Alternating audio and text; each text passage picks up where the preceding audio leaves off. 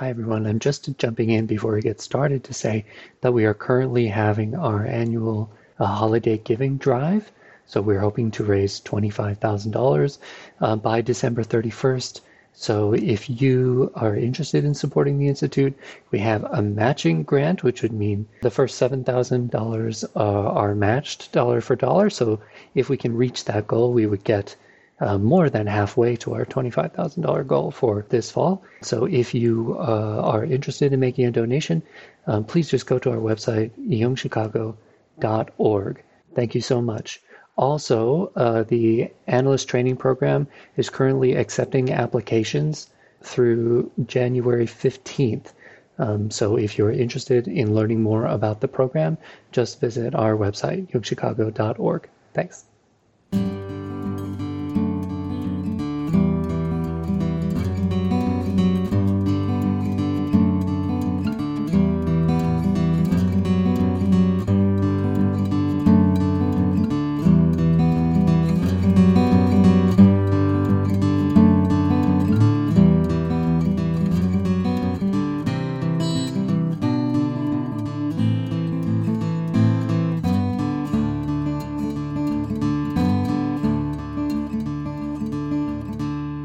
Welcome to the Jung Anthology podcast from the C.G. Jung Institute of Chicago, exploring the mystery of transformation with Murray Stein. Transformation of the self is mysterious whether it comes about gradually or suddenly. The essence of the process is buried in the unconscious. In this interview, Murray Stein sheds light on key dimensions of transformation based on his recent book, The Mystery of Transformation. In conversation with host Patricia Martin, they cover topics such as the individuation process, the union of anima and animus, and how the deep work of psychological transformation makes us whole. Murray Stein is a graduate of the C.G. Jung Institute Zurich and is a trained analyst at the International School of Analytical Psychology in Zurich. He is a founding member of the Interregional Society for Jungian Analysts and the Chicago Society of Jungian Analysts. He has written lots of books, um, which we've linked to in the show notes. Now let's get to the interview. Hello, this is Patricia Martin, and welcome to Jung in the World, a podcast of Jungian anthology produced by the C.G. Jung Institute of Chicago. With us today is Murray Stein. He is one of the most prominent Jungian scholars in the world and he is the training and supervising analyst at the International School of Analytical Psychology in Zurich. He has been the president of the International Association for Analytical Psychology, and he is the author of several top selling books Jung's Map of the Soul, Minding the Self, Outside, Inside, and All Around, and many other books and articles. Four volumes of his collected writings have been published to date, and two more are currently in preparation. He is also the president of the Mercurius Prize Committee. It's an organization that honors the work of filmmakers who keep alive the theories of Carl Jung. We are especially honored by the opportunity to interview Murray Stein on the occasion of his new book, The Mystery of Transformation, but also because he was the first president of the Chicago Society of Jungian Analysts and he played an active role in the founding of our institute, the C.G. Jung Institute of Chicago, from where this is coming. He lives in Switzerland and has a private practice in Zurich. Welcome, Murray Stein. Thank you so much, Patricia. My pleasure to be here with you. It's I so thoroughly enjoyed reading your new book, The Mystery of Transformation. What a big topic. and cheers to you for taking it on. I, I, as I was reading it, I thought to myself, you know, we, we can say when we look back on our lives, boy, why did I reach that turning point and why did I take the path I took? You know, some people just say, well, something happened and they can't quite put their finger on it you know, unless they've done a lot of analysis and depth psychology. But suddenly it seems that the secure boundaries of our lives, the guardrails, the, the work, the patterns, the roles we play, they used to define us and then they start to feel stifling. What's going on there? Why do we feel the impulse to take the journey of transformation? Well, because you've outgrown them.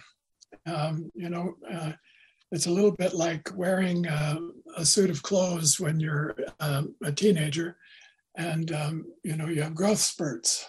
And uh, at one point they no longer fit you. The sleeves are too short or they're too tight.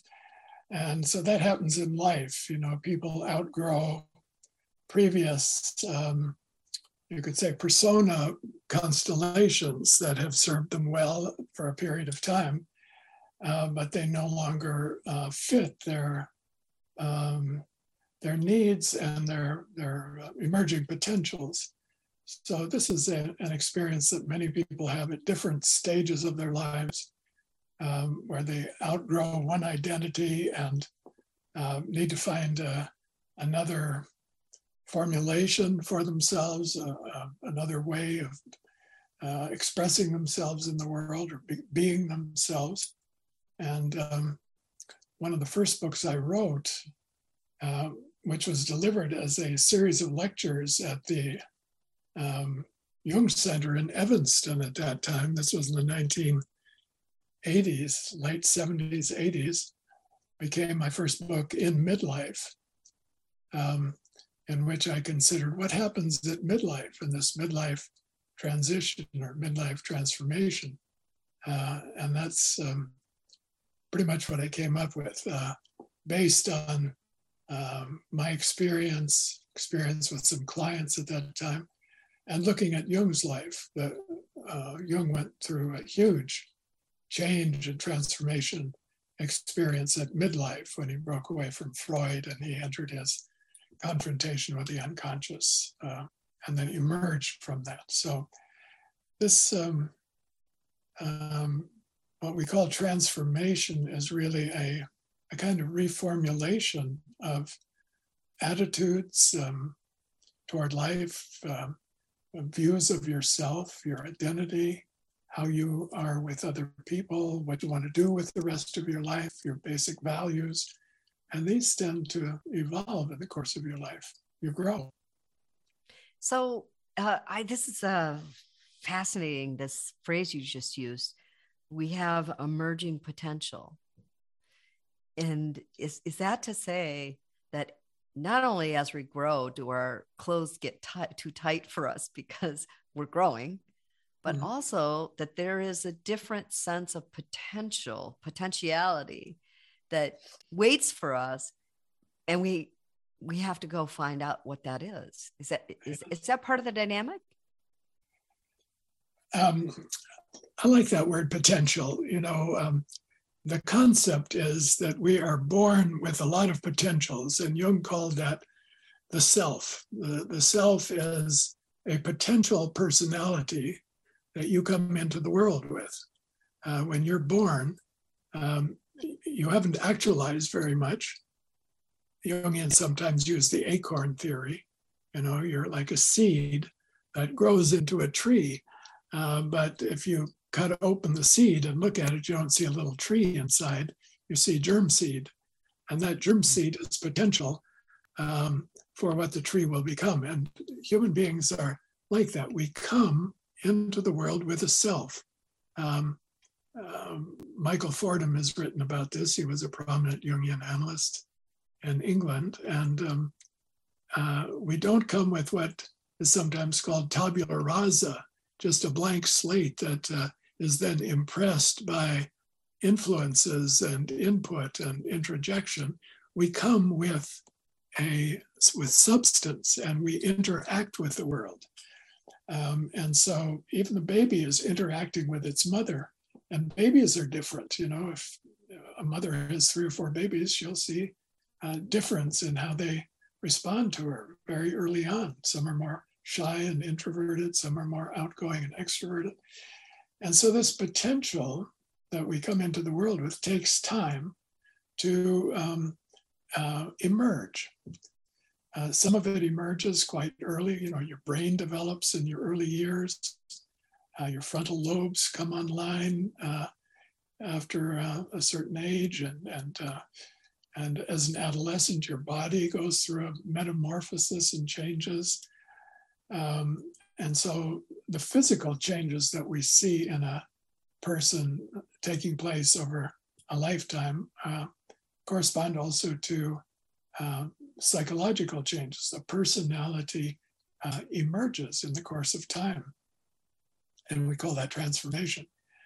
And uh, the uh, what you finally become uh, in the course of your life is a combination of what you have brought into life um, potentially and how the world around you has reacted to it or uh, what has happened to you in the social and physical world.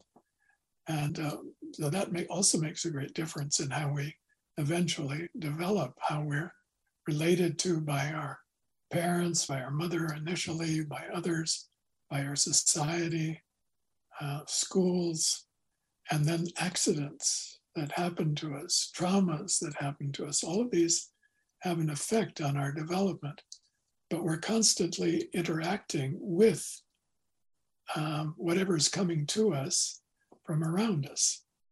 Um, and so we're a combination of outside, inside, and all around, as I wrote about. Um, the um, boundaries between outside and inside aren't so clear um, you grow up in a certain culture, you become a part of that culture. So mm-hmm. the culture is outside of you, but it's also inside of you. And if you move, go to a different culture, you will, you will get a glimpse of how that culture has formed you. If you grew up in America and you come over here to Switzerland or live in Europe, you'll see that you're, you've been uh, Americanized. You are mm-hmm. American. There's something in you that you could say is American culture that's different from Swiss culture or French culture. So that outside and inside are very uh, mixed together. But as psychologists, we tend to look for what, um, as psychotherapists, and particularly looking at individuation as potential growth and future development, we look at what is there um, that's available that hasn't been fully developed yet, but if brought into the picture, uh, might make quite a, a, difference in a person's life and their attitudes um, and their, their work situations, their relationships. Um, and uh, we try to um, bring out as much of that potential as is possible. That's the goal of therapy to facilitate what we call the individuation process, this movement toward wholeness, which is the development of the full personality. You know, when you said the movement toward wholeness, it reminded me that I was away on retreat this this past week, and I I read your book, and I also uh, picked up a, an old book of uh, Barbara Hannah's on mo- moving toward wholeness or striving toward wholeness. Sorry, striving toward wholeness. Yes, and yeah. she talks about this journey of transformation when we take it on somewhat consciously that uh, it can be work. And carl jung thought it was work. This right? In, in other words it's not just you know sunbeams and rainbows and you suddenly wake up and feel great because you're tuned into something new about yourself. And so uh, i was curious if you could talk about what it takes from a person what what kind of traits have you seen over the years of working as an analyst? What does it take to go through a major transformation and come out the other end as a as a more whole person? Hmm. well um, it's a very difficult question. Um, i think it um, it takes a type of uh, serious commitment to to uh, the process. Now, most people who come into Jungian analysis as such are already fairly interested in and committed to um, trying to engage in development and individuation. Um, but a lot of people who come into psychotherapy and and um, um, uh, also end up visiting Jungian analysts by accident, don't know anything about uh, the individuation process, and they just want some relief from their suffering.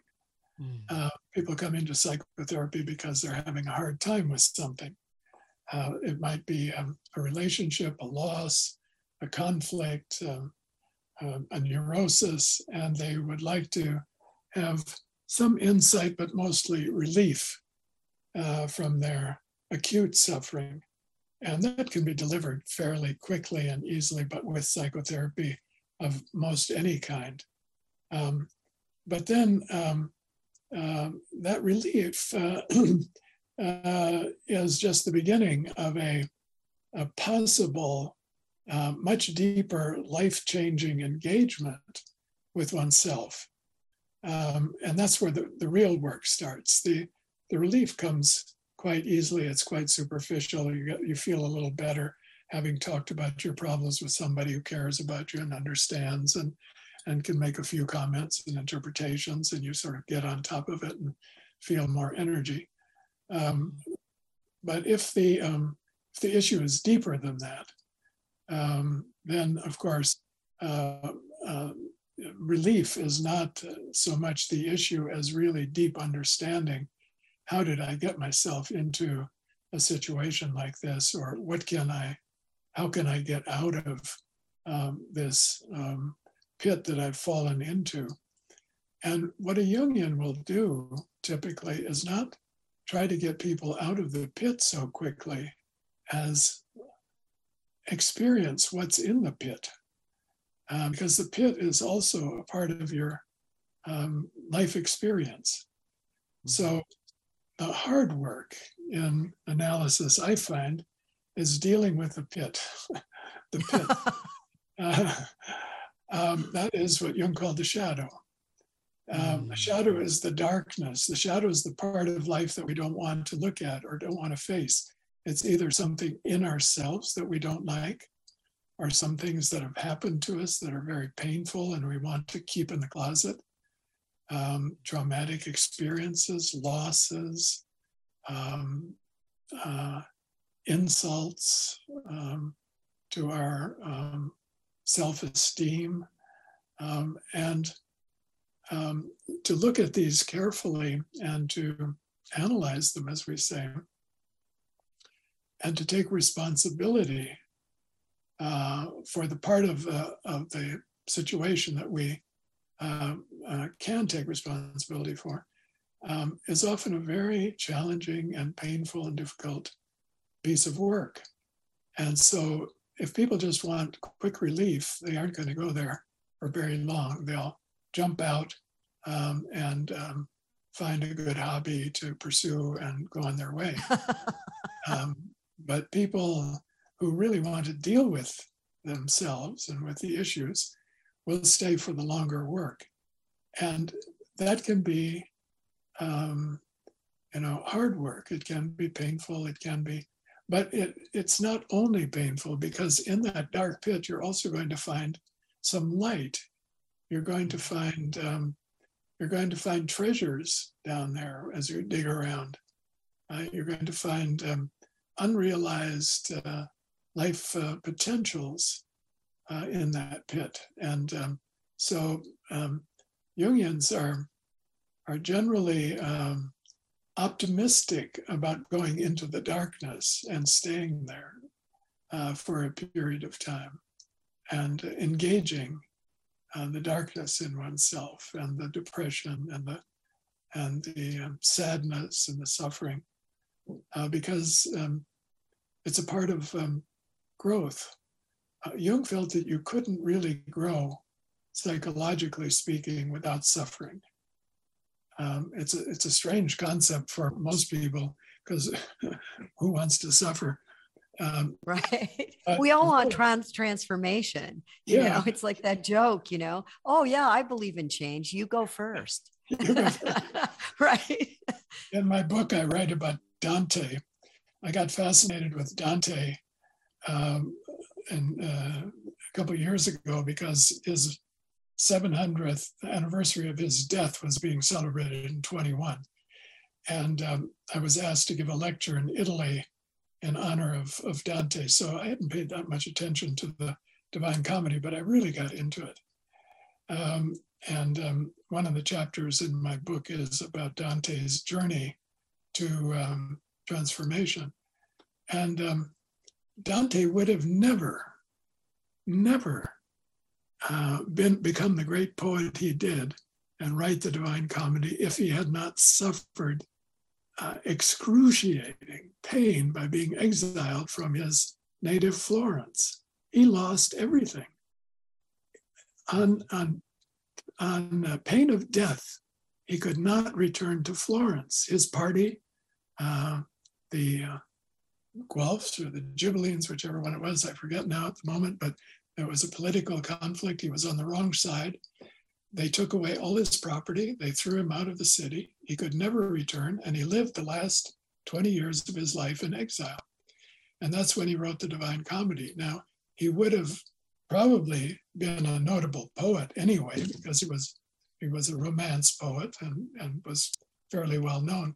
But he would have gotten lost in politics and governing and administration and who knows what, had he not been uh, forced into exile and suffer the um, terrible pathos of uh, living in other people's houses, eating their bread, as he says, mm. um, separated from his family. So the suffering made him into the great person that he became, not only as a poet, but as a, uh, a kind of prophet and visionary. You know, he had amazing inner experiences on his journey into the darkness of first the inferno and then purgatory and all the suffering that he witnessed and participated in. All of that was a part of his transformation into the great visionary prophet that he became. So um, Jung had the same experience at midlife, uh, and he created the Red Book out of his experience. And he be, Jung became a Jungian because of his suffering. He would, if he'd mm-hmm. stayed with Freud, he could have had a comfortable life. He was wealthy. Um, he could have been a notable psychiatrist, taught at the university, had a nice life, but he would never have become Jung had he not suffered. So suffering isn't a bad thing. Depression isn't a bad thing. Falling into the hole isn't a bad thing. It's what you do with it and what comes out of it. Um, and how we decide that we're going to yeah. pursue the path to get the elixir, to get the to get the treasure. That's um, right. Because there is treasure. You know, when you when I interview people who have gone through a, a major set of transformations, you know, life altering changes. They've changed their career, they've changed, you know, where they live, they've whatever it is. Yeah. Um, but they can profoundly say that they are different as the result of this transformation. They all feel a similar enthusiasm for what they learned out of the transition that now yeah. guides their lives. Right? I think uh, gratitude is um, is the key. Um, you know that uh, uh, if you look at Jung's experience, uh, once he got um, through it, um, and it took quite some years, but um, and then he had the experiences of the mandala and the light and the Liverpool dream. Uh, I think what he uh, felt more than anything was gratitude uh, that he'd been able to uh, complete that journey. But uh, as painful and difficult as it was for him, um, that it made his life meaningful. So uh, I look to gra- uh, I look for gratitude um, to people who um, go through the process and find their way to the other side uh, of the transformation. Um, to become themselves more fully and uh, to bring out these potentials that would have never been realized without the journey. The Liverpool dream, it, it it's referenced so many times, right, by Jungian scholars and Jung himself throughout his collected works. I, I it makes me want to go there to the idea of dreams and you know, dreams are spoken to us. They they reveal symbols and archetypes, uh, metaphors. They're never really quite straightforward, um, especially when we're undergoing a, a transformation. But I think what what struck me in your book is you you you coined the phrase "big dreams," and I think that was Jung's phrase for it. Some dreams are like the Liverpool dream; yeah. they're big and they're different, and they offer a different quality of guidance. And I just wondered if we could talk about that for a bit. Yeah. Well, um, in uh, in my book in midlife, I um, I um, quote uh, the dream of a woman in uh, in her midlife experience in her 30s. That was uh, a dream of um, immense transformation. It was a death and rebirth dream, like uh, I've, I'd never seen before in my life at that point. But I was very young. I was in my 30s also. Um, and but to this day, it still strikes me as magnificent uh, depiction of um, of a, a, metamorphosis, a transformation process that was shown in the dream. Now, what the, this dream came to her, and she didn't have any idea what the dream meant. Uh, she'd read a little bit of Jung. She was in some Jungian circles, but it took the next uh, 20, 30 years to realize what that dream meant. So sometimes you have these big dreams that come to you, and all you can do is wonder what does this hold in store for me and keep it in the back of your mind and look back on it uh, from some years distant and and you will see um, wow that really was an augury that was a forecast of what was potentially uh, developing within the depths of the unconscious. It's like the unconscious knows where it's going. You don't know. But uh, there is a kind of wisdom that Jung discovered in the unconscious, uh, which is different from Freud's idea of the unconscious, incidentally, uh, which was more or less, you know, the shadow and the, and the id, the instincts, our instinctual life, which is also there. Uh, but Jung uh, discovered another level that really knows our potential for uh, selfhood. And um, if we stay true to ourselves, um, and we can talk about that too. What does that mean, staying true to yourself? Um, um and follow the, the guidance uh, or suggestions of the dream, which are very vague and symbolic, so it doesn't it isn't a recipe now do this now do this. But it does give you a kind of general orientation as to where you might be going and then you fill in the blanks with your life.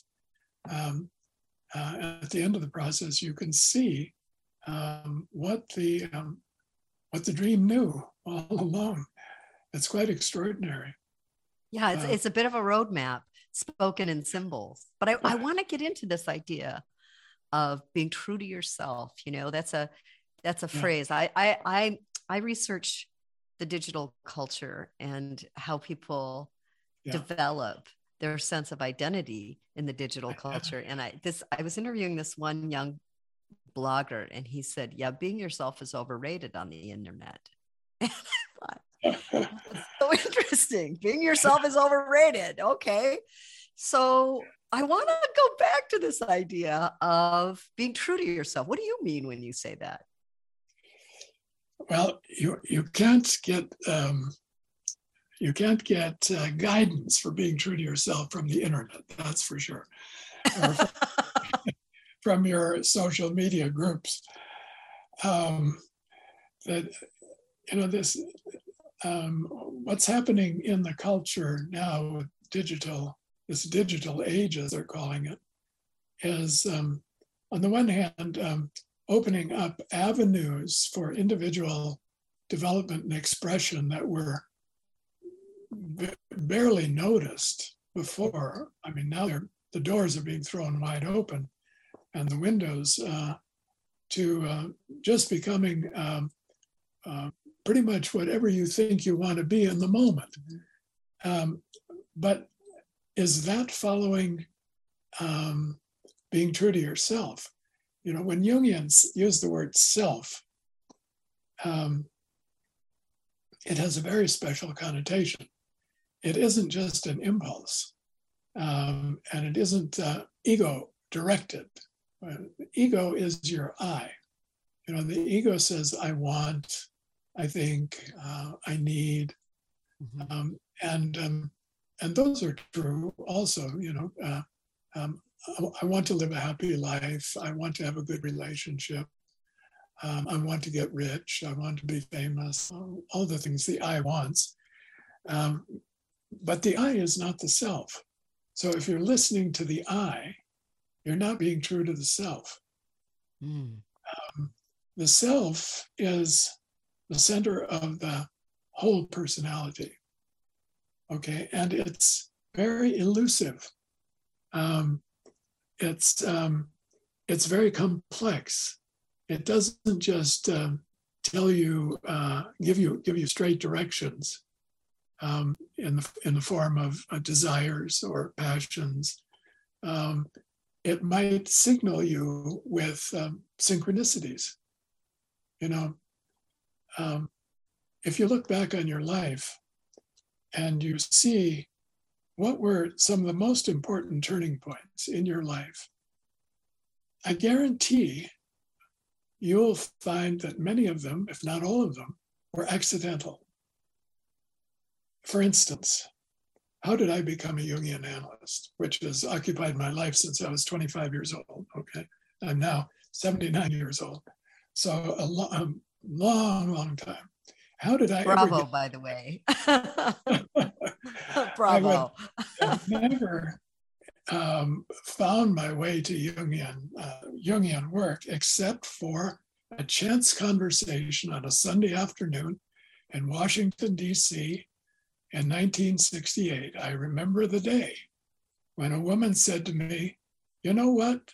I think you would be interested in Jung. Why don't you look into that? And we were in the middle of a discussion about the Vietnam War, 1968. You know, it was a big year.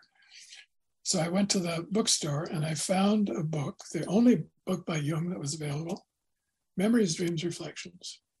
Mm-hmm. And I've never put it down. Wow. That wow. book, that book changed my life. Okay. And I. I might have found it another time. I don't know, but it was the timing of it. Uh, mm-hmm. Pure accident, pure chance. Um, and I, have heard so many stories like that about people getting married, for instance, because they met somebody by chance on an airplane flight. You know, who knew?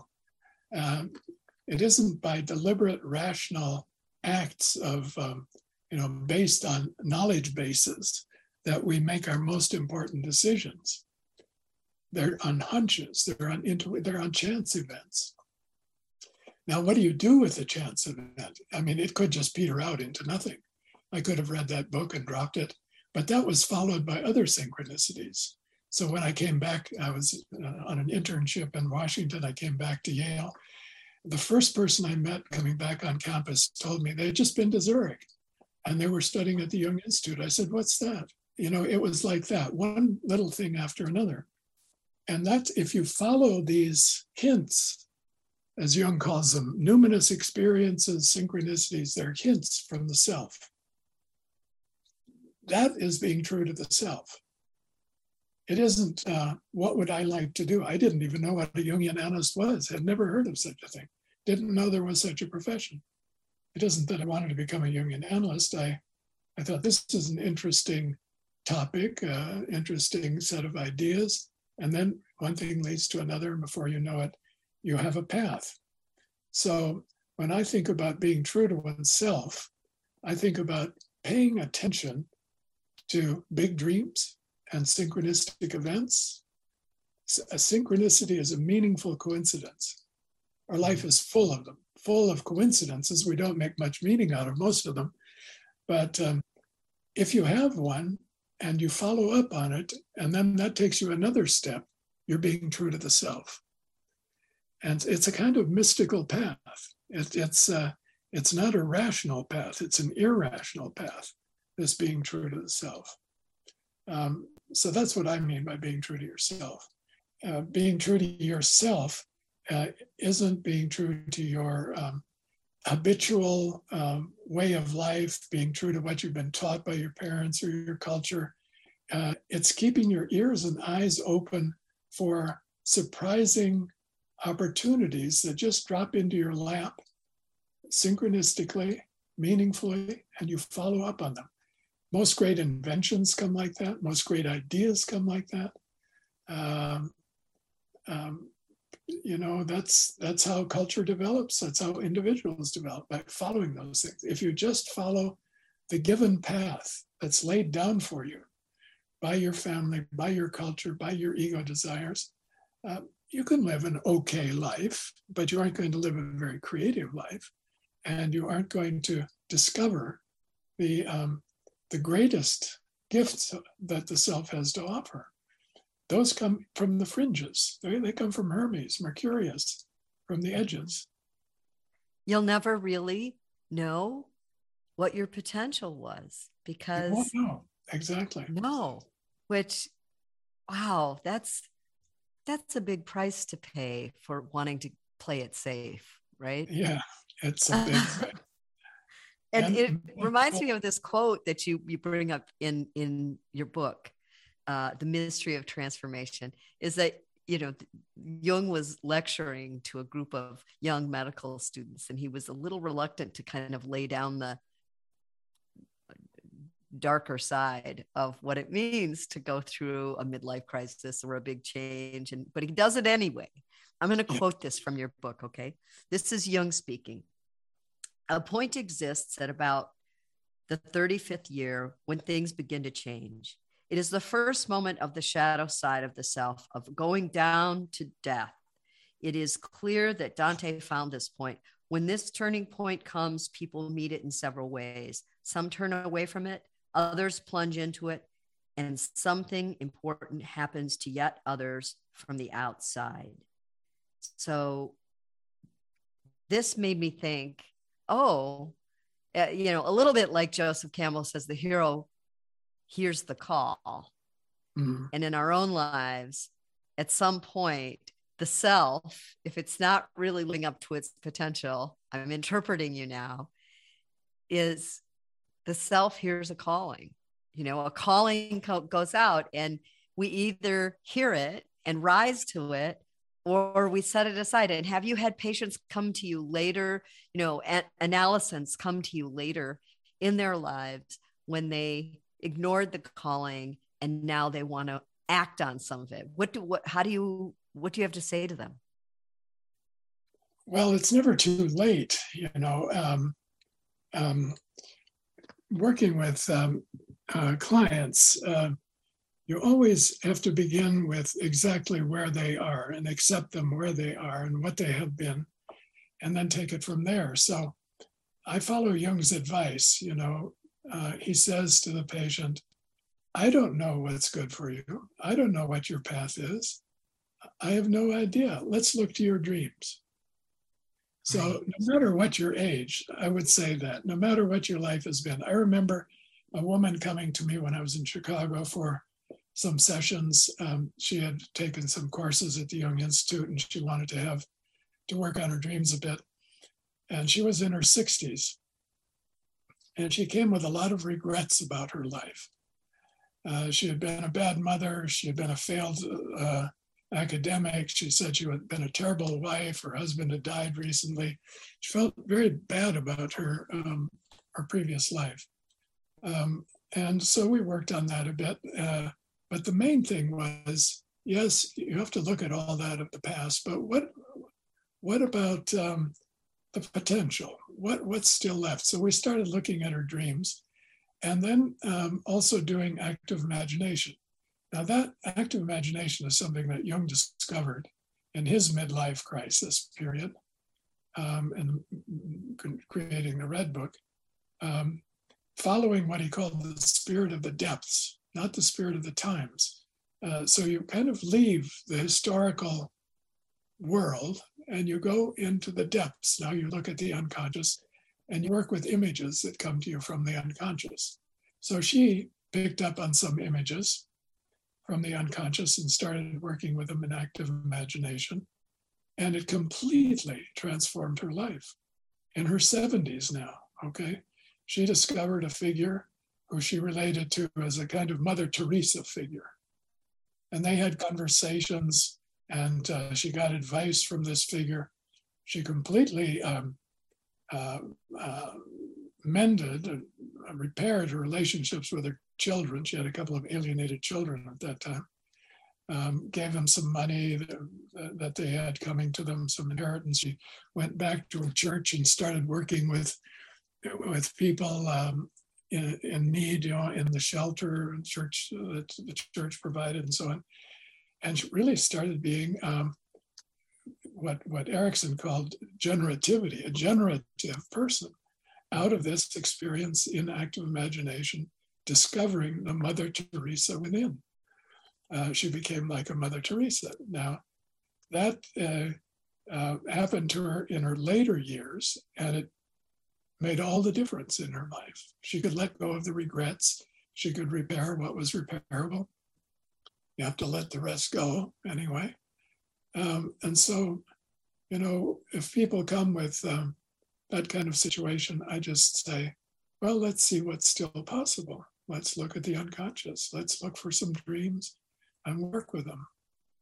So, in a sense, our potential is always waiting for us. It's always there. Yes. It's always there. What a what a brilliant note to end on, Murray it uh, it's inspiring to talk to you. You've seen so much, you've written so much, you've worked with so many people and so many of their dreams.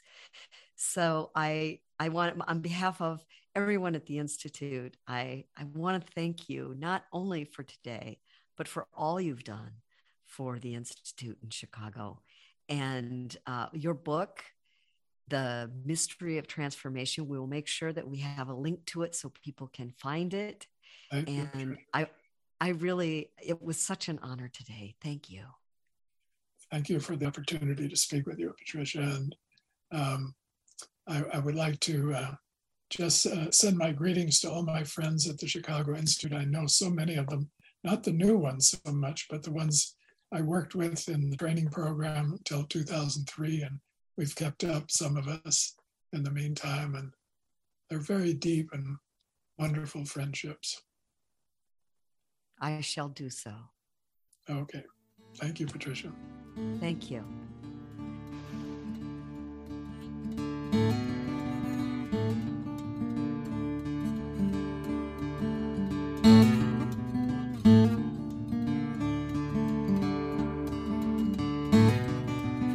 Thanks for listening. If you'd like more information about training programs, archives, this podcast, or to find a Jungian analyst in review, visit our website, jungchicago.org. Thank you to our 2021 donors who gave at the contributing member level or above the Arlene M. Feiner Trust, Barbara Anan, Arlo and Rena Compan, Judith Cooper, Kevin Davis, George J. Didier, Mary Doherty, Carl and Patricia Greer, Ryan Mayer, Patricia Martin, Boris Matthews, Sue Rosenthal, Diane Sherwood, Debbie Stutzman, Lawrence Chad Tingley, Alexander Wayne and Lynn Kopp, Gerald Weiner, and Ellen Young. You can also become a supporter of this podcast by visiting our website, jungchicago.org. Thanks.